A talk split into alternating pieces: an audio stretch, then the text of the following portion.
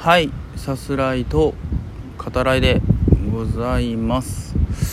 えー、今回は、まあ、状況変わらずですけどあのー、まあ下を向いてるだけもね良くないというか、まあ、ここ最近その支えられてねあのー、まあ、生きてるなっていう実感もあるのではいあのだからこそというかね楽しんでいただくために、えちょっとふざけた回でいこうかなと思います。こっからもうふざけるからね。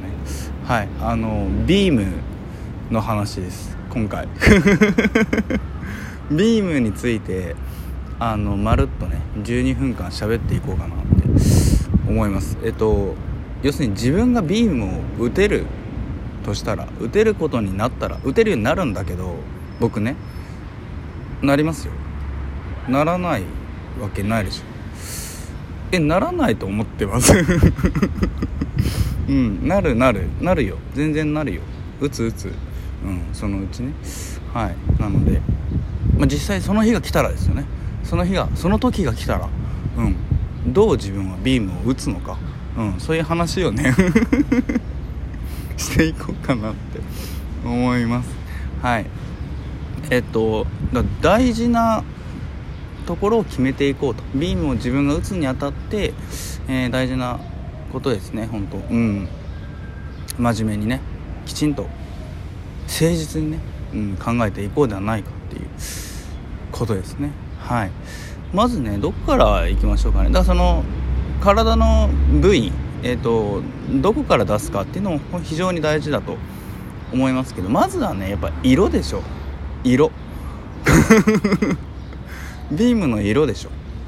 間違いなく、うん、だっていろんな色あるでしょ。黄色あの、そのいわゆるさそのレーザー光線的なもので言うとやっぱりね黄色金色なのかなとは思いますけどうん確かにそのねガンダム X のサテライトキャノン月からマイクロウェーブ来る時のあの色っていうのも私黄色だしやっぱ黄色になってくるのかなとメインどころはねやっぱメジャーなビームといえば黄色かなっていうところはありますけどでもねあのピンク色というかちょっと赤みがかったピンクっていうのもありますよね、うん、例えばこうガンダムユニコーン全部ガンダムやないかいっていう、うん、やっぱビームライフルねその手もあったな。あその手もあるよね。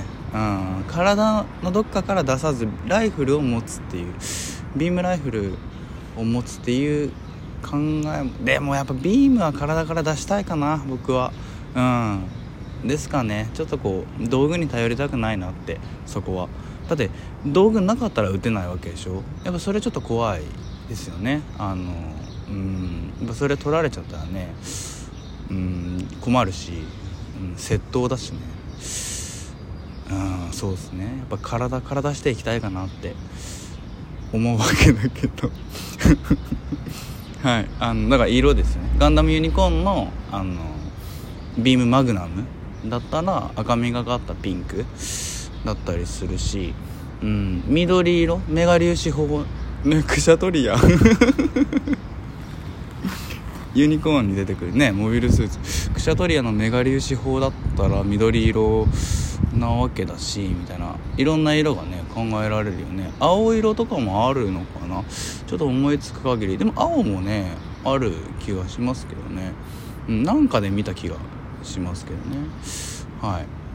黒黒のビームってあるんですかね？黒のあでも敵役とかそのあるか。あとそのゲームとかでもそういうのは見たことある気がしますね。こう闇の力を見よう的なね。漆黒のビームじゃこれがみたいな。そういうのはある気もしますね。だから黒もあの何かで描かれているはず、うん、だけどまあやっぱ黒はね、うん、僕にはちょっと合わないかな。らしくないかなっていう感じもするんでそうっすね。色ね。やっぱ黄色か赤みがかったピンクですかね。結局そこに落ち着く。いやでもやっぱうんそうね。王道かな。王道を取ろうかなここは。黄色。うん。金色のね、うん、ビームでいこうかなと思いますね。いや色は大事でしょ、うん、そこ考えるのはやっぱ非常に重要かなと、えー、思うので、はい、まずはやっぱ金色のビームですね、うん、で次にそうね。どんな時に、えー、放つかですよね。うん。あのー、やっぱさなんだろう。ピンチの時ですよね、うん、かなりこう窮地に陥った時にこんなものがお前にはあったのか？ってやっぱそうね思わせたい誰に？うん誰にだろうっていう。まあでもやっぱ何かからこう守る時じゃないですかね。うん。なんでやっぱその何かしらこう事故が起きてあ例えばこうビルだったりこう建物が大破してしまうと。もちろんその中にはやっぱ怪我人ね出ちゃいけないんで人がいないっていう設定でいきましょう、うん、でそのビルが大破してあの瓦礫が崩れると。その下には猫ちゃんですね。猫ちゃんがまあいるのかな。犬ちゃんでもいいかな、うんまあ、どちらかがいると、うん、でその瓦礫の下敷きにねこのままなってしまう。でも助けたいっていう時に僕はビームを放つでしょうね。うんここしかないでしょ。そこしかない。そこしかなくないですか？逆にありますか？うん。あそこでビームを放つでしょうね。そういうシチュエーションとしましょう金色のビームをそこで放つわけよね、うん、じゃあそのそうね。次その何もなくあのビームが打てるのか問題ですよね。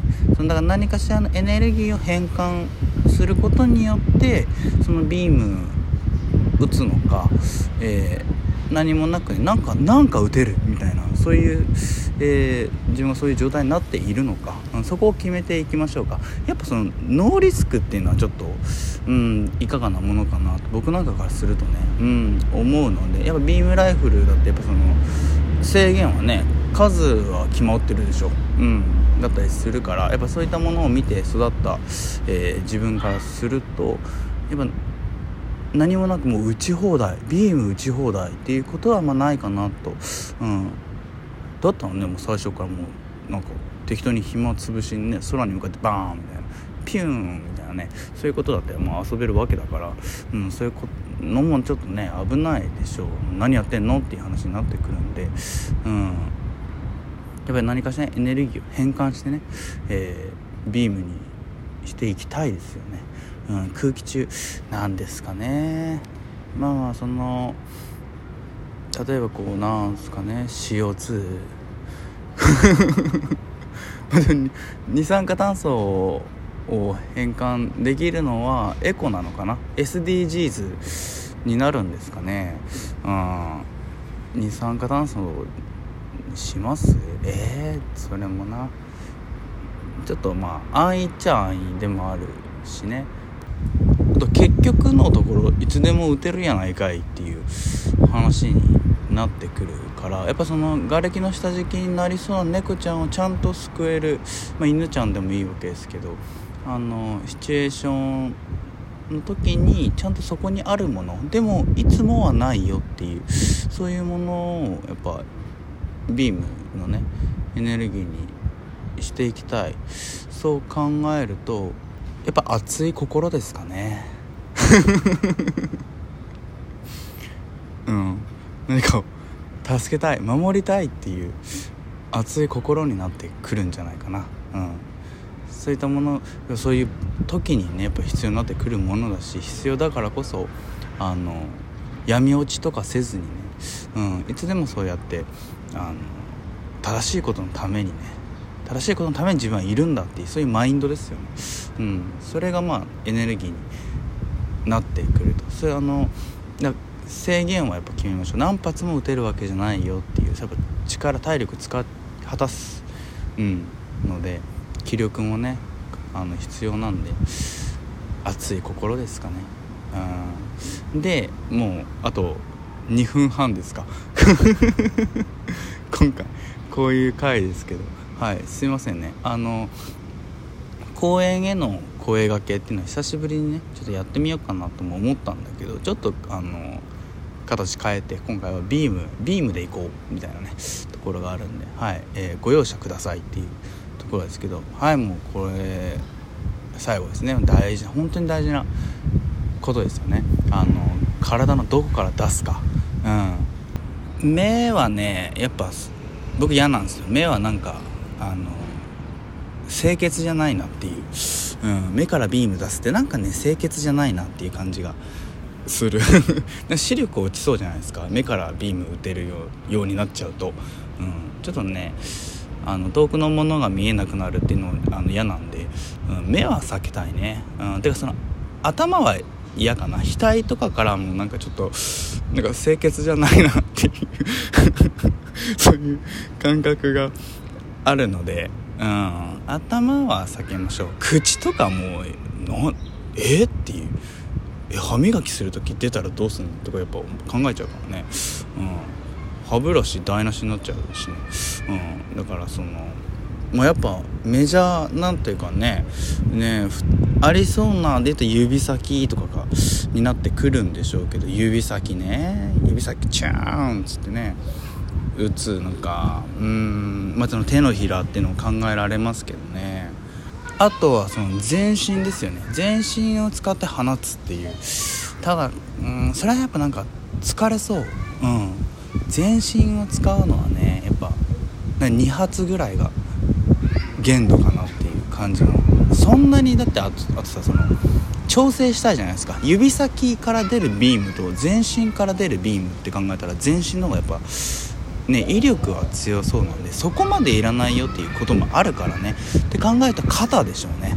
うん僕は両肩からビームを出せるようになろうかなって思います。ではまた。